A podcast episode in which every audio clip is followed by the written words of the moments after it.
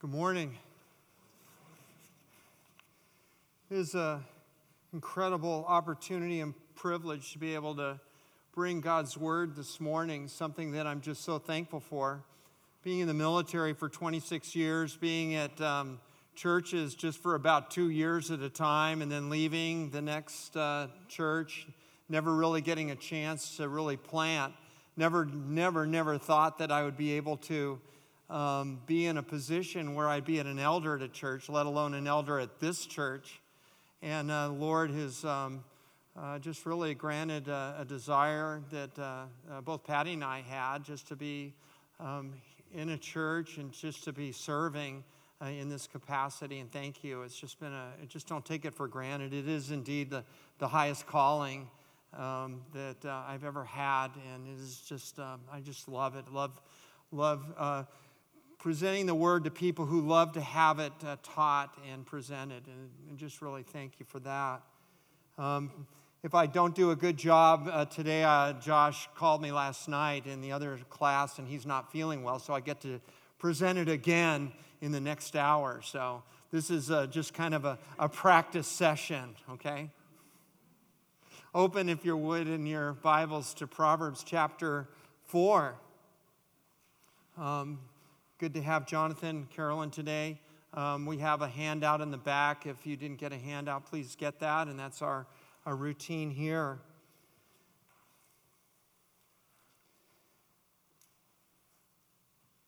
Why should a father or mother be anxious to instruct and direct a son or daughter's life or journey?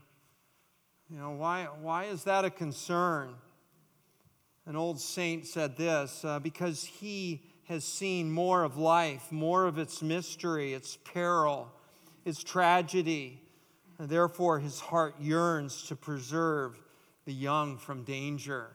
You know, experience calls out, doesn't it? Many of us are old like me, and we know all of the stuff that's out there that, that can tangle up a, a young heart.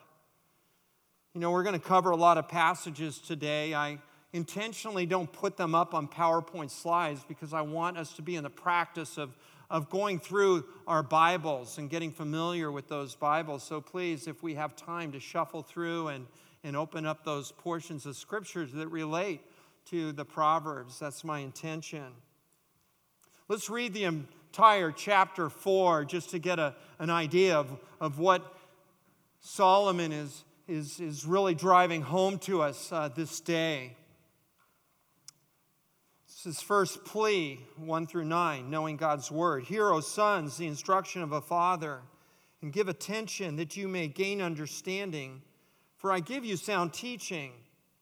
And do not abandon my instruction. When I was a son to my father, tender, and the only son in the sight of my mom, then he taught me and said to me, Let your heart hold fast my words.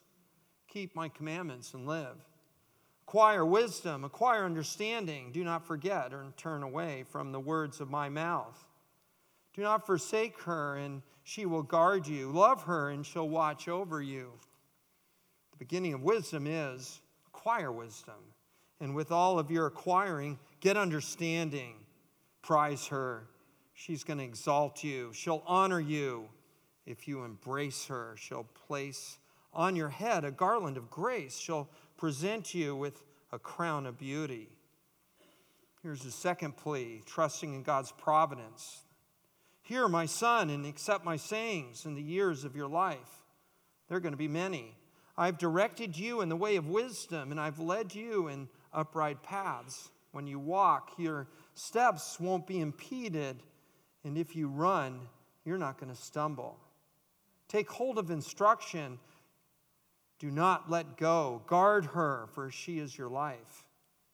Do not enter the path of the wicked, and do not proceed in the way of evil men. Avoid it. Do not pass by it. Turn away from it. Pass on. For the wicked, they can't sleep unless they do evil. And they're robbed of sleep unless they make someone stumble, for they eat bread of wickedness and they drink the wine of violence. But the path of the righteous, they're like the dawn that shines brighter and brighter until the full day. The way of the wicked is like darkness, and they don't know over what they stumble. Here's Solomon's third plea obeying God's will. My son, give attention to my words, incline your ear to my sayings. Do not let them depart from your sight. Keep them in the midst of your heart, for they are life to those who find them and health to all their body. Watch over your heart with all diligence. From it flow the springs of life. Put away from you a deceitful mouth and put deceit, devious speech far from you, and let your eyes look directly ahead. Let your gaze be fixed straight in front of you. Watch the path of your feet, and all your ways will be established. Do not turn to the right nor to the left. Turn your foot from evil. You know, there are two kinds of love, right? When you're bringing up kids in the home, two kinds of love the, the natural love, the love that cares for the physical needs. It's like the dad going home out, right? And, and working and bringing home money to pay for the food and a roof over the house and, and all of the physical needs. And then there's the spiritual love, the love that's concerned for the spiritual needs of the household. And this chapter is, is focusing on the spiritual needs especially for the, the young ones in the home, but, but certainly the discipleship includes everyone. Uh, for the husband, his concern for his wife, and for all the children, regardless of the age, as long as they're under the protection of, of, of that, that husband, and the wife, and her concern for the family and, and her concern even for her husband. There's, there's responsibilities there, dual responsibilities for both the husband and wife if you're married. Look at the chapter real quick before we get into it. I mean, just let's, let's take a step back. There's, there's positive commands, there's negative commands, and there's a bounty of benefits. I mean, it's easy for us just to read through and say, oh, that's just great collection of stuff that we've just read through. But, but look at the, the positive commands. Verse 1 give attention. Um, verse 5 acquire wisdom acquire understanding, verse 5. Love her, verse 6. Verse 7, acquire wisdom. Get understanding, verse 7. Verse 8, prize her. You could even take one of those, you know, color pencils and start underlining all the positive commands. Prize her, verse 8. Verse 13, take hold of instruction. Guard her, verse 13. Pass on, verse 14, after several negative commands. Give attention, verse 20. Incline your ear, verse 20. Keep them, verse 21. Verse 23, watch over your heart. Verse 25, let your eyes look directly ahead. Let your gaze be fixed straight in front of you. Verse 26, watch the path. All positive. There are negative commands, though. Did you see the negative ones in there? Let's start at the beginning again. Do not abandon, verse 1. Verse 5, do not forget. Don't turn away, verse 5. Verse 6, don't forsake her. Verse 13, do not let go. Verse 14, do not enter the path of the wicked. Verse 14, do not proceed in the way of evil men. Verse 6, 15, avoid it. Do not pass by it. Turn away from it. Those are three negative commands built in right into that verse. Verse 21, do not let them depart. Put away, verse 24. Put devious speech away, verse 24. Do not turn, verse 27. Turn your foot from evil, verse 27. And then look at the bounty of benefits. Now, these won't all necessarily occur if you keep these commandments, but, but, but, but he's making a point that when we fear God and when we honor his word and when we obey him, and when we are on that narrow path, there's a bounty of benefits, certainly in eternity, but certainly to be experienced here when we're serving our Lord. I love that. Gain understanding, verse 1. Sound teaching. I will give you sound teaching. Wow. He's, he's going to direct our paths. Verse 4 Keep my commandments and what? Die? No, live. In verse 6, she will, the personification of wisdom, she is going to what? Guard us. Love her. Love her like a woman. In verse 6, and she's going to watch over you.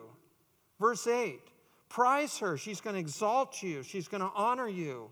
She's even going to place a garland on your head in verse 9. She's going to present you with a, a crown of beauty. Wow, in verse 9. In years of your life, that's in like in chapter 3, remember? The tree of life. He's using that metaphor again. Verse 12, your steps will not be impeded. Another bounty of blessing. You, you'll run and you won't stumble. I love that. Uh, keep them, verse 22, for they are life to those who find them. Watch the path, and your ways will what? They'll be established. You know, these are all general in principle. Another observation, chapters 2 and 3 have been general, right? general observations. This, this chapter is general, but then when we get to, to verses 25, 26, and 27, we're going to get back down to brass tacks. And there's a transition in, in the book of Proverbs.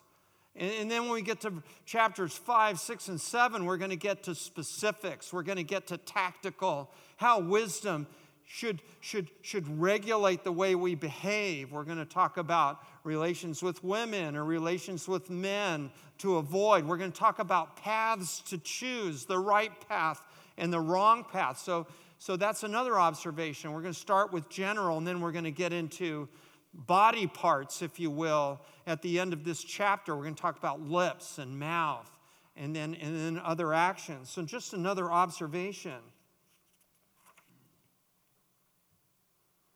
The message title Wisdom Perfects Our Path, or Pursuing Sanctification's Hold. You know, if the Christian walk were easy, we wouldn't see Solomon saying, My son, my son, my son. Three times in this chapter, three times in chapter three. You know, we can't underscore the importance of this repetitious song that Solomon drives home to Rehoboam and the rest of his family. You know, Paul says the same thing in Philippians. So then, my beloved brethren, just as you've always obeyed, not in my presence only, but in my absence, work out what? Your, your salvation, not salvation, your sanctification, your present salvation in fear and trembling. For it is God who is at work in you there's a cooperation going on in our salvation and our sanctification. Sure, we're saved. We were saved. We are justified, right? But we're talking about our, our walk in Christ right now. Eh, there's this cooperation going on where God is at work in you, but we have a part to play in our daily Christian walk. And that's what this, this proverb underscores. You know, salvation is entirely God, Ephesians 2 8 and 9. I get that. For grace, you've been saved through faith and not of yourselves. But our Christian life, our day to day growth, is shared responsibility. So, wisdom perfects our path, pursuing sanctification's hold, and that's our, our focus for today. Here's our outline. And you've seen it many times. And really, it's the contrast between good and evil for the first nine chapters the, the, the good path and, and the evil path. And then we're going to get into the different themes in selected Proverbs. Then we're going to look at Proverbs 30 and 31. The theme statement fear the Lord, beginning of knowledge. And that's our path. It begins with that. In humility, receive the word implanted, what James says.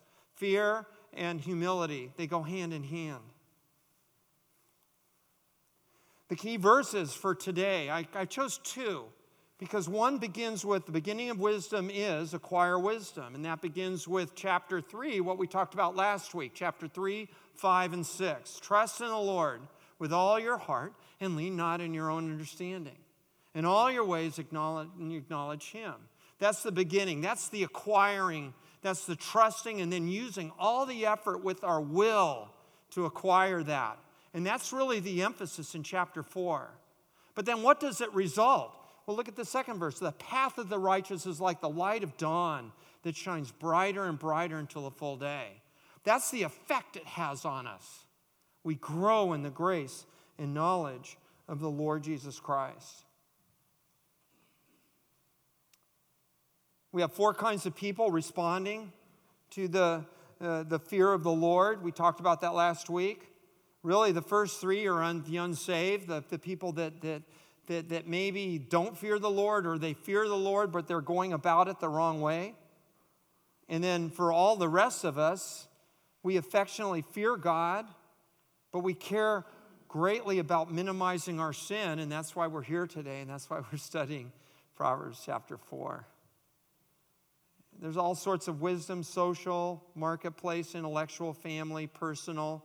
Today, our focus is on spiritual wisdom. And the theme we're, we're pursuing wisdom's path, the believer's work ethic. Every believer, without exception, must decide his or her resolve to pursue this lifelong task of uh, obtaining wisdom. It's not just something uh, letting go and letting God, right? Eh, this isn't the charismatic, hey, let's just, you know, we freely just get it all and we, we're, we're in perfection and life is good. No, this is a day in and day out struggle. We, we grasp wisdom and it takes work, it's a tireless effort.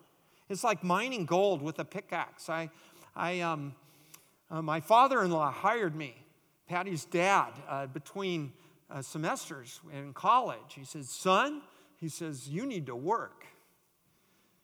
And so um, it was in Milpitas, California. All those houses that you see off of Interstate 5, they have foundations. And a lot of those foundations were dug by me with a pickaxe in the hand. And some of those foundation piers, they go down real deep.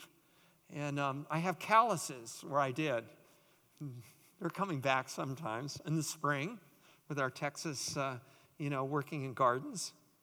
But like mining gold with a pickaxe, the believer develops deep spiritual calluses on his hands in daily digging efforts, right? It's hard. It's hard. It's working our salvation or our sanctification in fear and trembling. All our efforts are motivated by the fear of the Lord. And that leads us onward on the path of grasping two foundational truths found in Proverbs 3, 5, and 6. We, we trust and obey. And that's really the, the theme of, of this, this passage. And that's what Solomon wants his children to do is, is grasp the word of God. Here's our outline. First, second, third plea knowing God's word, trusting in God's providence, and obeying God's will. It's on your outline right there. So, Father's first plea. And really, for a review, we can go back to chapter 3, verse 11. And, and, and I think that sets the, the, the, tone for chapter 4. I think the, the, starting in verse 11, we talk about the, the, the, the major component or the speed bump inquiring wisdom, and that's really the, the trials or the discipline of the Lord. We learned last week that God puts us into a, a mode of discipline, and I really do believe the discipline that we experience is what carries us through and, and, integrates and implants the, the wisdom that we need, given all the things that we've talked about fearing the Lord, trusting in His Word, and, and, and what gets it under our skin are the trials that we experience. And, and we look at the discipline of the Lord, it's not just something that's mentioned here, it's, it's throughout the entire Word of God. In 311, it says, My son, don't reject the discipline of the Lord or loathe his re- reproof. It, look at that. There's, there's two verbs there reject and loathe. He's talking about those, those hardships. And there's a value of divine chastening. And it, it's, it's in here in Proverbs 3. There, there's a, a divine chasing that goes on. You know, we found out last week is where do we go? Where do we find wisdom? We don't find it when we dig down deep into the ground. In, in Job 28 28, find, Job finally says, or in Job, it said, In the man, he said, Behold, the fear of the Lord, this is wisdom. That's where we we find wisdom, it begins with the fear of the Lord. And it's, it's seen, as, seen as a possession, and, and it's seen as wealth, something that we should go after. But it's a hard win, and it's easily rejected. And don't reject, don't despise the discipline of the Lord, or loathe, or don't be weary of it. Don't faint, as Hebrews 12 5 says. Don't, re, don't, don't, don't re, faint or loathe or be weary with his reproof.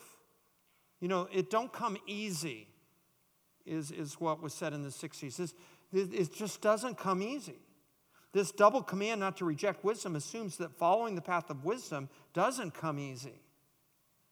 And he, he includes both resentment, rejecting, and loathing, shrinking back, to, to really warn us that what he's asking us to do in chapter 4 is very important, but it's not easy. Job tells us in 518. Hebrews chapter 12, verses 5 and 6 repeats the same thing. Even Revelation chapter 3:19, there's the same admonition. Those whom I love, I reprove and discipline. Therefore, be zealous and repent. So that's, that's something. We need to understand that it's, it's hard, but yet it's very, very important that we go after it.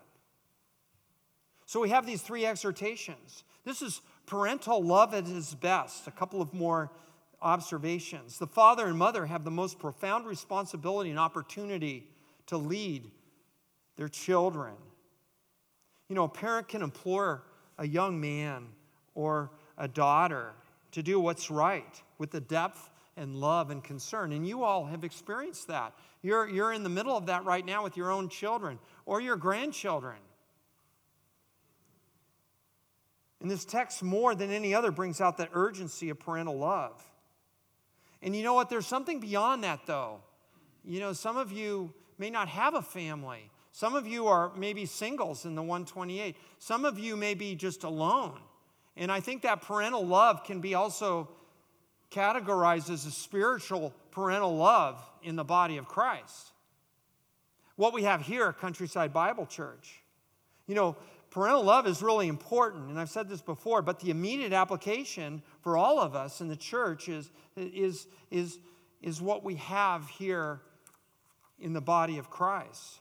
We, we are all spiritual parents, and we're reminded that, right? Uh, when we have the, the, the parent dedication with all the babies. You know, we fill up the whole front with all those beautiful babies, right? We do that every couple of months. And, and Pastor Tom, basically, we all pledge, right, to, to care for the spiritual needs, sometimes the physical needs of those families and those babies. You know, I think of Mark and Kathy Shackelford being spiritual aunts and uncles to, to, to Daniel and Heidi Hamilton.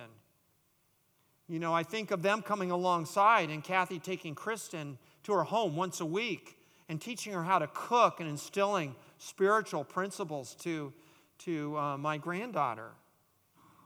And I think about the Alexanders who come along Heidi and help with the education of, of, of, of her children. I think of the Tuesday co op here that some of you are a part of. And you share and you, and you help with the Christian education of, of those children. What are we doing? I think of the career singles who are invested over here in the Sunday school or the discipleship that goes on in the high school and the junior high.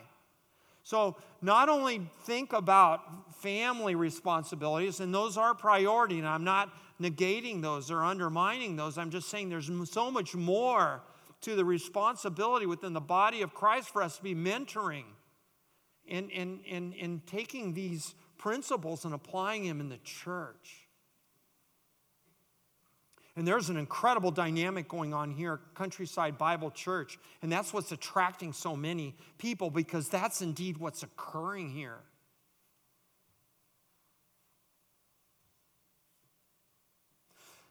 It's an inheritance that each generation must choose to receive. It's a chain. And, and within a family, getting back to the family and getting back to Solomon and getting back to his exhortation to his child, Rehoboam, and the daughters, and everyone else could, that he could benefit. It's really important. If that chain is broken, it has disastrous effects, doesn't it, within the family? And you all understand that. And for the church, it's an ongoing commitment that we as believers need to make. Think about Timothy. Think about Lois and Eunice. And think about a grandmother. And think about a mother. And think about Timothy. And Paul acknowledges the fact that, that, that he was prepared. So, and then comes Paul and he takes Timothy. And so now you have this transition from a young man that was conditioned, that was shaped in Christian education in the home from a grandmother who, who shaped a mother, and a mother who shaped a son, and now a son who's shaped by the Apostle Paul. And, and now a Timothy who's an elder in a church who's, who's shaping an entire mass of people. And we're benefiting from Timothy because he wrote under the, under the control of the Holy Spirit. So you see, the two worlds come together. It's amazing. It's Matthew 28, and Jesus came and spoke. All authority has been given to me. Go, make disciples of all nations. And it all comes together, and you have this, this, this, this spiritual circle that, that, that just, just manifests itself over and over and over again to 2023, today, here, in many churches across the world, but here at Countryside Bible Church. One older saint said this by recalling his own upbringing and citing his father, the teacher both identifies with the present struggles in his son's life and reinforces the paternal dignity of his words. These teachings have stood the test of time. And you were all to, to show that, the reality of what he's just saying. And, and although Proverbs mentions all sorts of things in this chapter. The emphasis is on the love that causes a father to plead with his son to stay the right way. And it's a duplicating love, and it's been meant to pass on. And that takes us to the father's first plea Hear, O sons, the instruction of a father. And this is a father in, the, in, in, in a family sense, and that's how it's being being used. Dr. Henry Moore said this about the passage. In his commentary, suggests that Solomon, by using the plural, hear, O sons, notice that it's not son, but sons, could have included his daughters in this company. That it's not just meaning son, but the entire family. So it could be Solomon urging the entire family, both male and female. And you know, the home is the primary place for education for moral education, for all the other things that you want to instill in your family. And, we need to take advantage of that. Maybe there are times we need to shut off the TV and all the other distractions, and even committing to sports and all the other stuff that takes people out of the home. Maybe we need to start creating more white space so that we're spending time. I had my grandkids Friday night and Saturday, all five of them, just me. wow. It was so fun though we, we didn't really have the TV going, and it was just me interacting with them the entire time. And I had the Bible out sometimes, other times we were doing hide and seek. They love hide and seek. You know, all these expensive toys. And, and that's what they want to do save some money. But that's Christian education, you know, and, that's, and that is so cool to be able to spend that time, you know, just, just teaching them still tender and the only child of my mother. The affection and pleading tone of these verses, it shows why parents make the best teachers, love their children. You know, I, as a footnote, I appreciate my wife Patty. She had degrees in her hands. She had, you know, you know, a BS in education. She had her, all of her teaching degrees. She could have gone out and done so much. Instead, she goes home. She stays home. She personally rears both Heidi and Jonathan. And I know there's situations where you can't financially, but we could. And, and so she stayed home and just reared both Heidi and Jonathan. And, and today, I, we can see the fruit of that. You know, in counseling married couples, I encourage them with these principles and affirm them experientially with what I've observed in even my own home. And, you know, I'm an old guy now and looking back on the, the fruit of investing in both of those adults and seeing that duplicated. And it's not, it's an axiom. Sometimes it just doesn't work because people have choices. But over and over again, I just see the, the, the worth of investing in those little lives. Give attention that you may gain understanding, counsel or instruction or doctrine. You know, the, the, the writer's going back to his childhood. He, he's, he's flashing back to David and Bathsheba. Wow, David and Bathsheba. Oh, that's the couple that did. Oh, that's the couple that, you know, or David did. I'm not going to indict Bathsheba. We're not sure if she was complicit in all that. The writer doesn't really tell us, and I'm not going to get into that, that whole thing, but we know David was. But that was afterwards. So this couple learned, or David learned. And so now they have their little guy there, and they sit down with Solomon and, and really implore him how important it is. You know, embedded in this verse is a profound implication, and we lose it all the time. Think about this both David and Bathsheba influenced Solomon so much that when the Lord sat down Solomon in, in 1 Kings 3 5 through 15, Solomon was asked a question by the Lord. The Lord knew what the answer was going to be, but why did Solomon ask for wisdom? Was this just something knee jerk? Was this just something he did? Did he just pull this out of the air? No, this is a reflection back to how he had been instructed when he was a little kid. This is really a reflection on the Christian education that he got from David and Bathsheba. And, we lose that. That, that Solomon said, You have shown great loving kindness to your servant David, 1 Kings chapter 3, verse 6. He says, I, I'm a kid. I, need understanding. Give me understanding. Please. And it was pleasing in the sight of the Lord. I don't think Solomon would have asked that question using my sanctified imagination. I think he was going back to his upbringing. Again, another emphasis of why we need to treat our kids and our grandkids and take advantage. So the spiritual credit in this scene goes back in part to a time when David and Bathsheba were drilling into their young son the importance of trust and obey.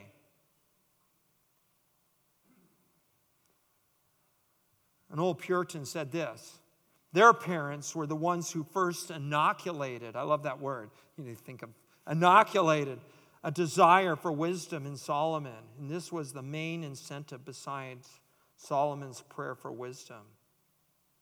Another question we need to ask Did Rehoboam have the same hunger for wisdom when he was faced with that first big decision? Father's first plea. It's interesting. We look at the vulnerability of a grandfather and a father relationship, and he, I'm sure he opened up and said, You know, I really blew it. And there are times, David to Solomon, where I just, I, I blew it. I committed murder.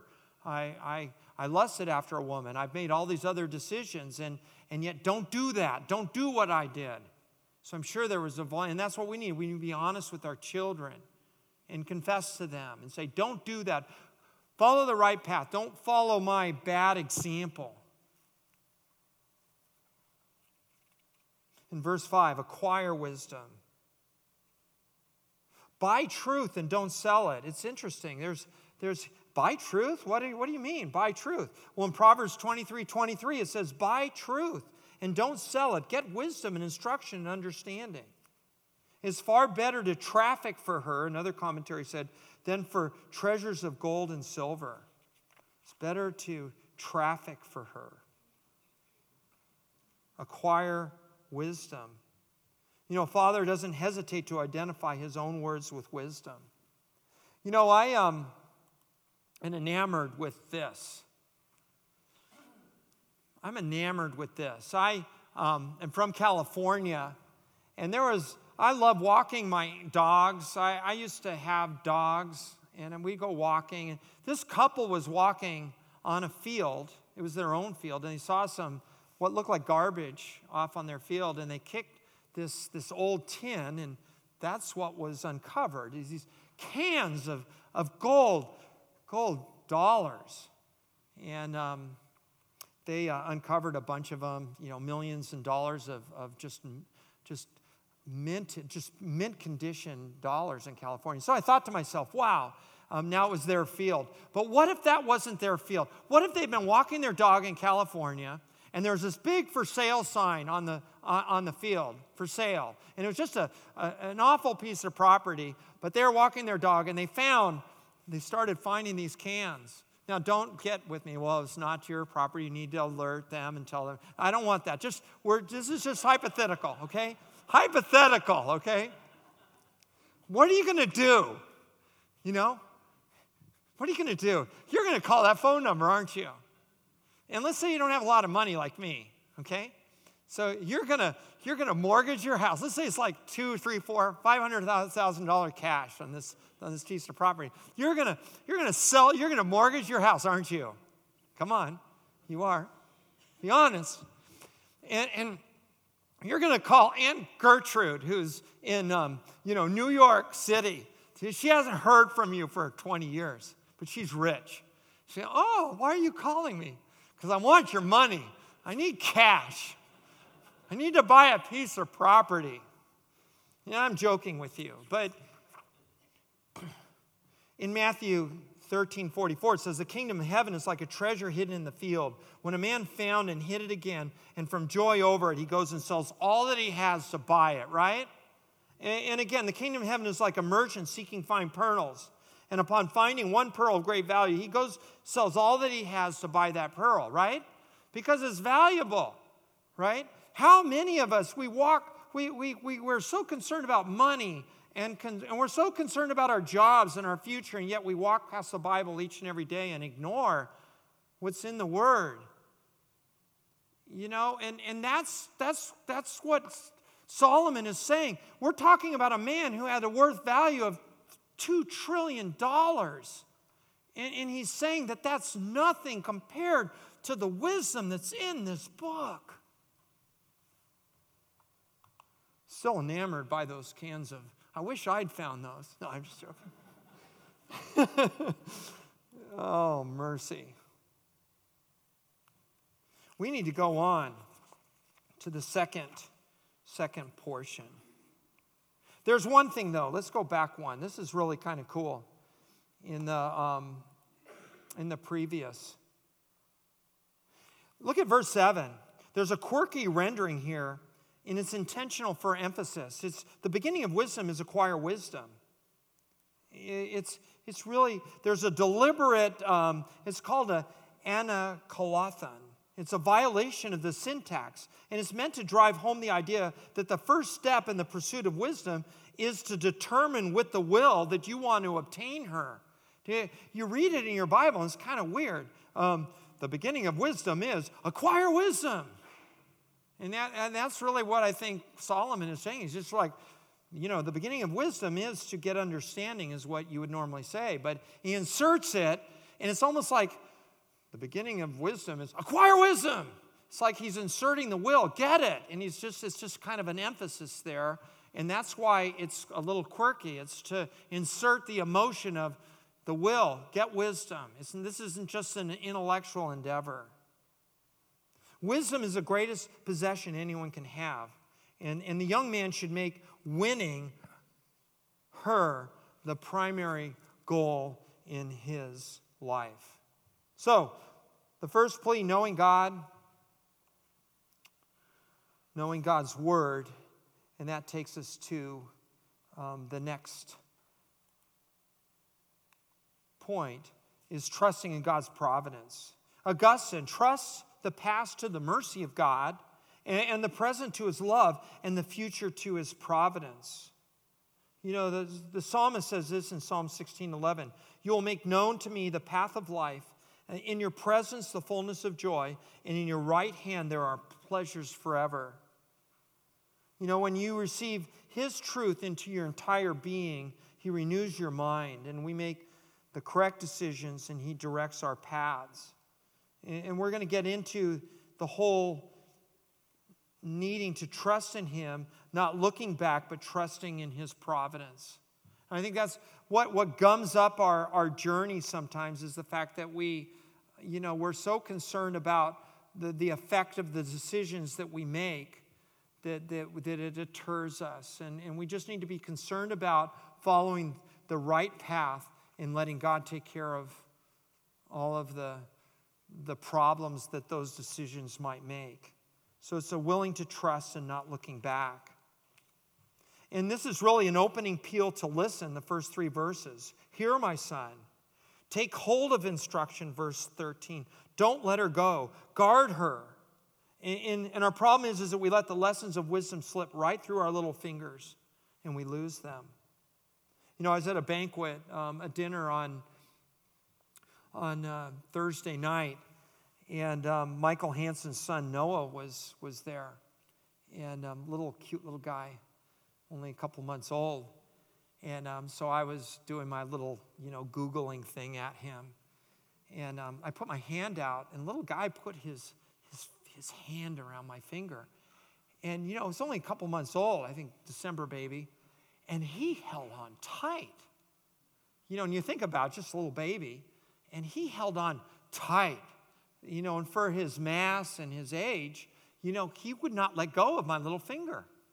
And I thought, wow, that's a really good example of a little boy, you know, that age and just holding tight to my finger. You know, and, and, and God wants us to, to keep ourselves in His love. You know, and that's what Jude 21 says. You know, building ourselves up in the most holy faith, Jude 21, of praying uh, in the Holy Spirit, keep yourselves in the love of God. God wants us to, to not be concerned about what's happening around us. He wants us to stay on that path. And, and, and in Jude 23, it says, He will keep us. We are to, to keep on that path, but He has promised to keep us. Isn't that cool? It's, again, that, that dual theme that I was talking about earlier in our, in our walk with the Lord. It's not just God keeping us, but He commands us to keep ourselves in the love of God. So it's an open appeal to listen to the word, for us to stay on that path. And then an exhortation to refrain from evil from verses 14 to 19. And this is the doctrine of the two paths, and that dominates this, this section right here. The Father guides His Son in the way of wisdom along straight paths. You know, he must not set his, his, his foot off of that path. You know, the wicked, they commit, you know, violent crimes. So the, the, the father's going to say a bunch of negatives here. Remember, we talked about the negatives? There's a whole concentration right here, starting in verse 14. Uh, don't enter the path. Don't proceed. Avoid it. Don't pass. Don't stop, go.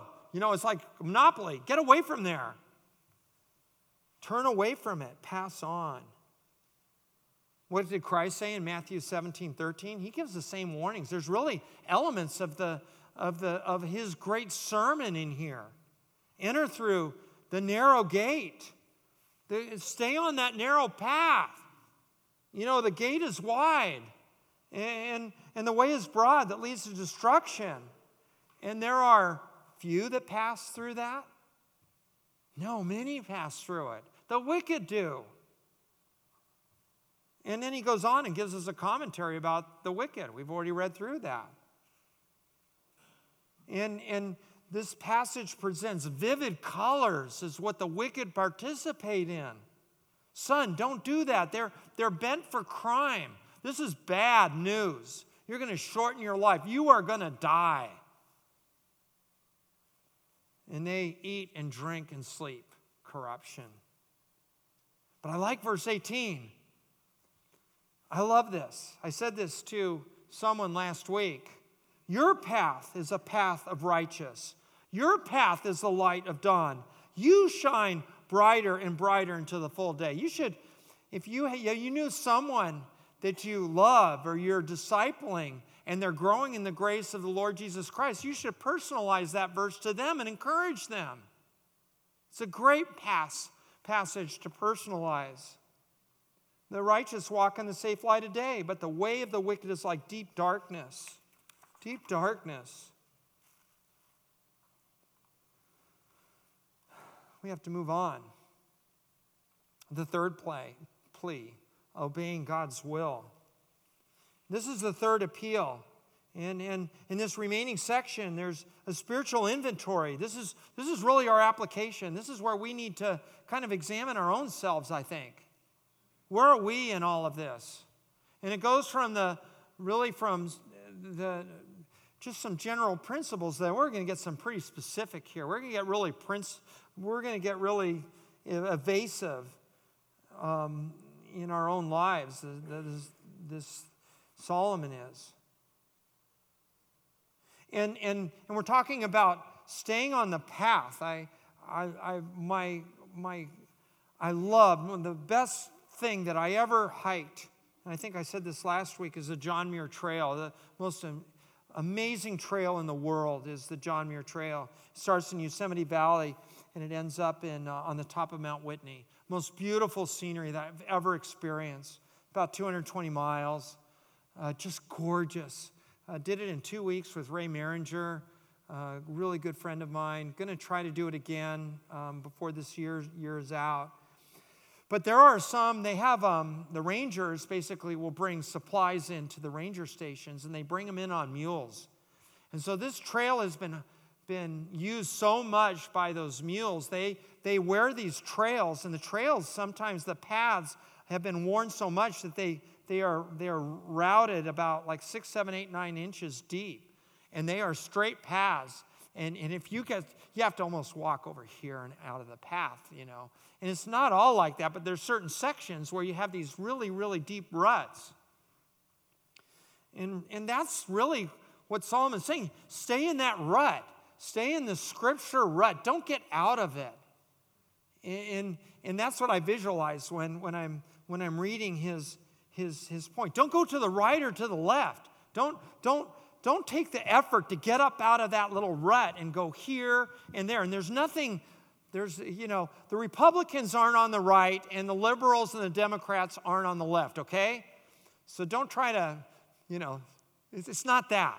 It, the, the focus is, is staying on the path.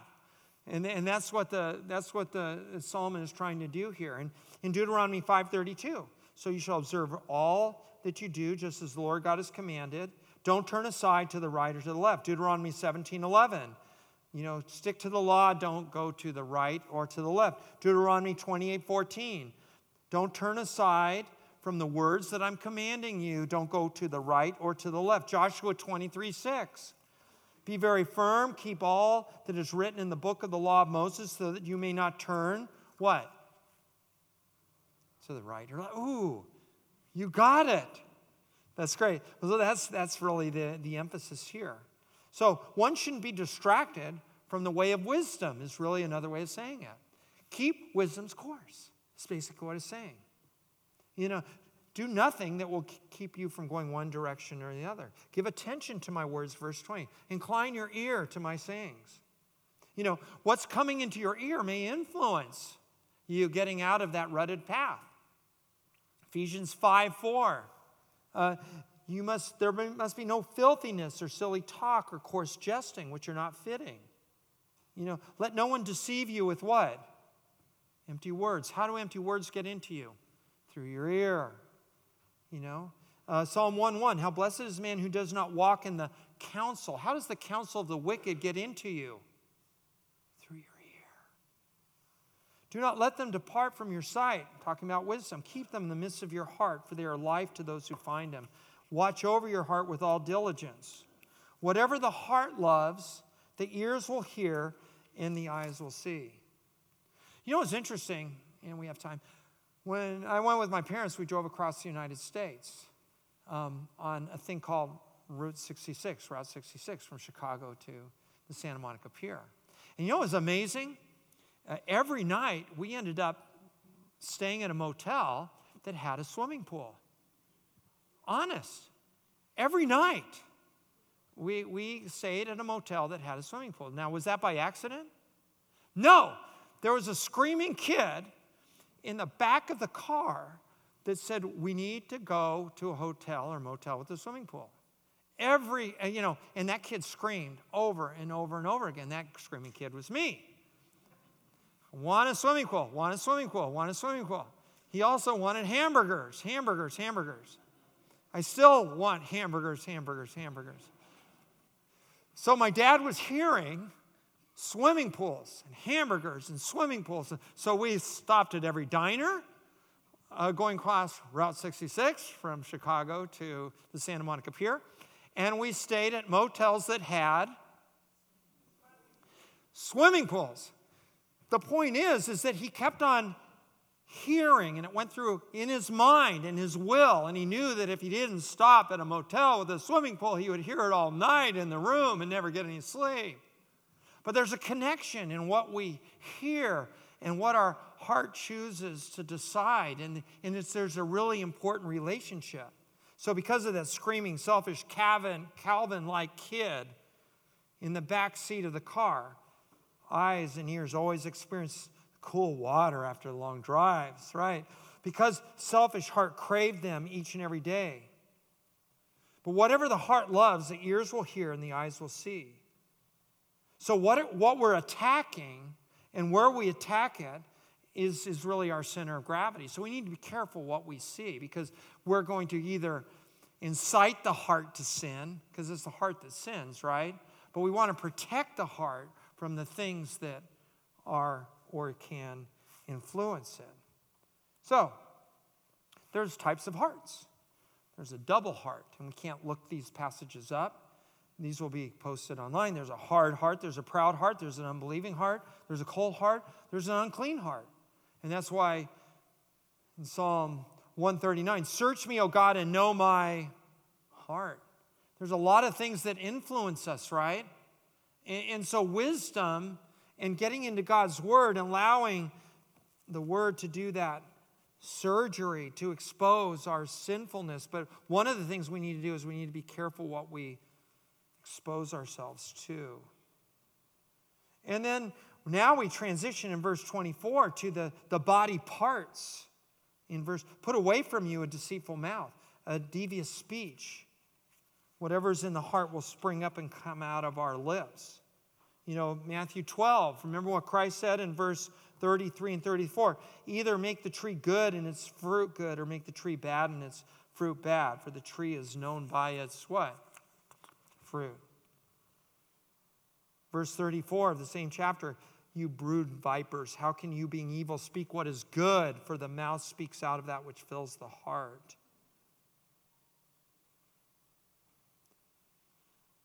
Your speech is so important. Conduct yourselves with wisdom. Colossians 4 4. Huh. Conduct yourself with wisdom toward outsiders, making the most of the opportunity. Let your speech always be with grace. So, Paul is actually connect, connecting wisdom with our speech being with grace.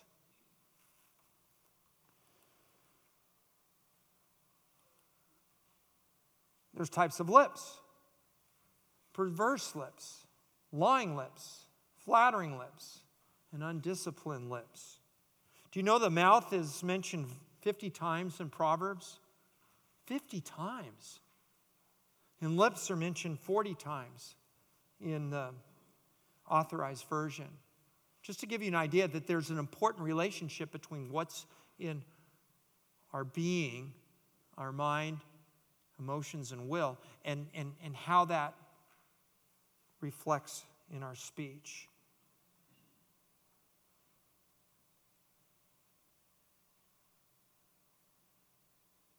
And of course, we go back now to the outline and the practical illustration of wisdom applied, and it closes with the return to the path.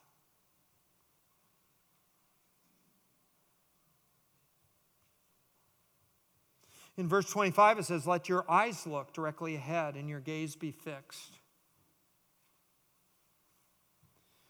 It's interesting, in Genesis chapter 13, Lot lifted up his eyes, right? And he said, You know what? That Sodom is a pretty wicked place, so I'm going to go ahead and choose over here so I won't subject my family to this wicked city. Was he walking a straight path when he made that decision? No. He lifted his eyes, saw the valley of Jordan. He saw, wow, this is a really great place, fertile. And, and, and it was watered everywhere. And he went there, and you know the rest with Lot, right? So Lot chose for himself the valley of the Jordan. Genesis 19:26, his wife, of course, she, she, she, she chose that path, right? She looked straight ahead, right, when she was leaving the city? No, she looked back, and what happened? Salt. Psalm 101:3 I will set no worthless thing before my eyes. I hate the work of those who fall away. So the psalmist is saying, I, I'm, I got my blinders on. I'm not going to look to the right or to the left. Psalm 119:37 Turn away my eyes from looking at vanity. He's, he's doing the same thing. He's looking straight. Hebrews 12:2 Apollos, if he wrote Hebrews 12. Fixing our eyes on Jesus, same thing. I'm looking straight. The author and finisher of our faith, who for the joy that was set before him endured the cross, despising the shame, and sat on the right hand throne. Hey, I'm going to follow his pattern. I'm looking straight. There was no joy in the suffering, but there was joy that pierced through all of that, right? We're back to chastisement and the discipline of the Lord and, and, and its worth, and, and, and, and, and that's the application. How about hand on plow? Luke 6. Christ said, No one, after putting his hand on the plow, will look back. What happens if you look back and you have your hand on the plow? that would be me. You don't want to ask me to farm. I want to take a selfie. that would be me. How about Peter out on the ocean? He's looking at his Lord. Was he, was he looking straight ahead when all of a sudden, what was he doing? Oh, wow, I'm walking on water. And then he sank. I would probably sink too. I don't want to trash Peter. That was pretty gutsy of him to get out of that boat in the first place. And then Proverbs 3 6. In all your ways, acknowledge him. Same deal. We ponder, way, we make level.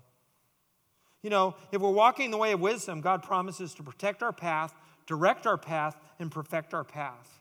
And, and our ways will be established. He's, he's going to establish our ways. It may not be what we want, but it's what He wants for our life. And ultimately, we're going to be with Him for an eternity, right? Psalm 119, 5 through 8. Oh, that my ways may be established to keep your statutes, that I shall not be ashamed when I look on your commandments. And I shall give thanks to you with uprightness of heart when I learn your righteous judgments. I shall keep your statutes. Do not forsake me utterly. You know, let's look at the body parts again. The eyes are to stay fixed on right teaching. The feet are to stay in the right path. The mouth and our lips must shun using twisted words, and the heart must be guarded by sound doctrine. You know, if the Son listens to the Father, what will be the condition of the whole body? It all, the whole body kind of genuflex, doesn't it? It kind of, it, it follows. If, if we have the mind, you know, centered and we're obeying, everything else just kind of follows in suit. It's, it's really cool. The whole body will be healthy, 22 and 23. The heart says it's a wellspring of life. The, the heart refers to the whole being. And the corrupt heart draws one down to the grave. Wisdom protects the heart from that corruption. You know, there's a sad side to all of this, right? And, and, and I'm going to close on that. Rehoboam had a choice to either heed these words or reject them. In 1 Kings 11:43, Solomon slept with his fathers. He was buried in the city of his father David, and his son Rehoboam reigned in his place. Think about what happened when David died and Solomon was reigning. We already read that passage. And what did Solomon do? His knee jerk reaction was to cry out to God and ask for wisdom. What does Rehoboam do? In 1 Kings 12:1, then Rehoboam went to Shechem, for all Israel come to Shechem. And then they sent and called him, and Jeroboam and all the assembly came and spoke to Rehoboam. And King Rehoboam, in, in verse 6, consulted with the elders who had served his father when he's still alive. How do you counsel me to answer this people? There's no indication that he even went to God. So he didn't get it. He didn't pay attention. He, he, he didn't have that humility. At least it's not, the narrator doesn't tell us that. In verse 7, then they spoke to him, If you'll be a servant to this people, and you'll serve them and grant them their petition, speak good words, then they will be your servants forever. That was really good wisdom, don't you think? Here's a young kid, king, ready to make his first decision.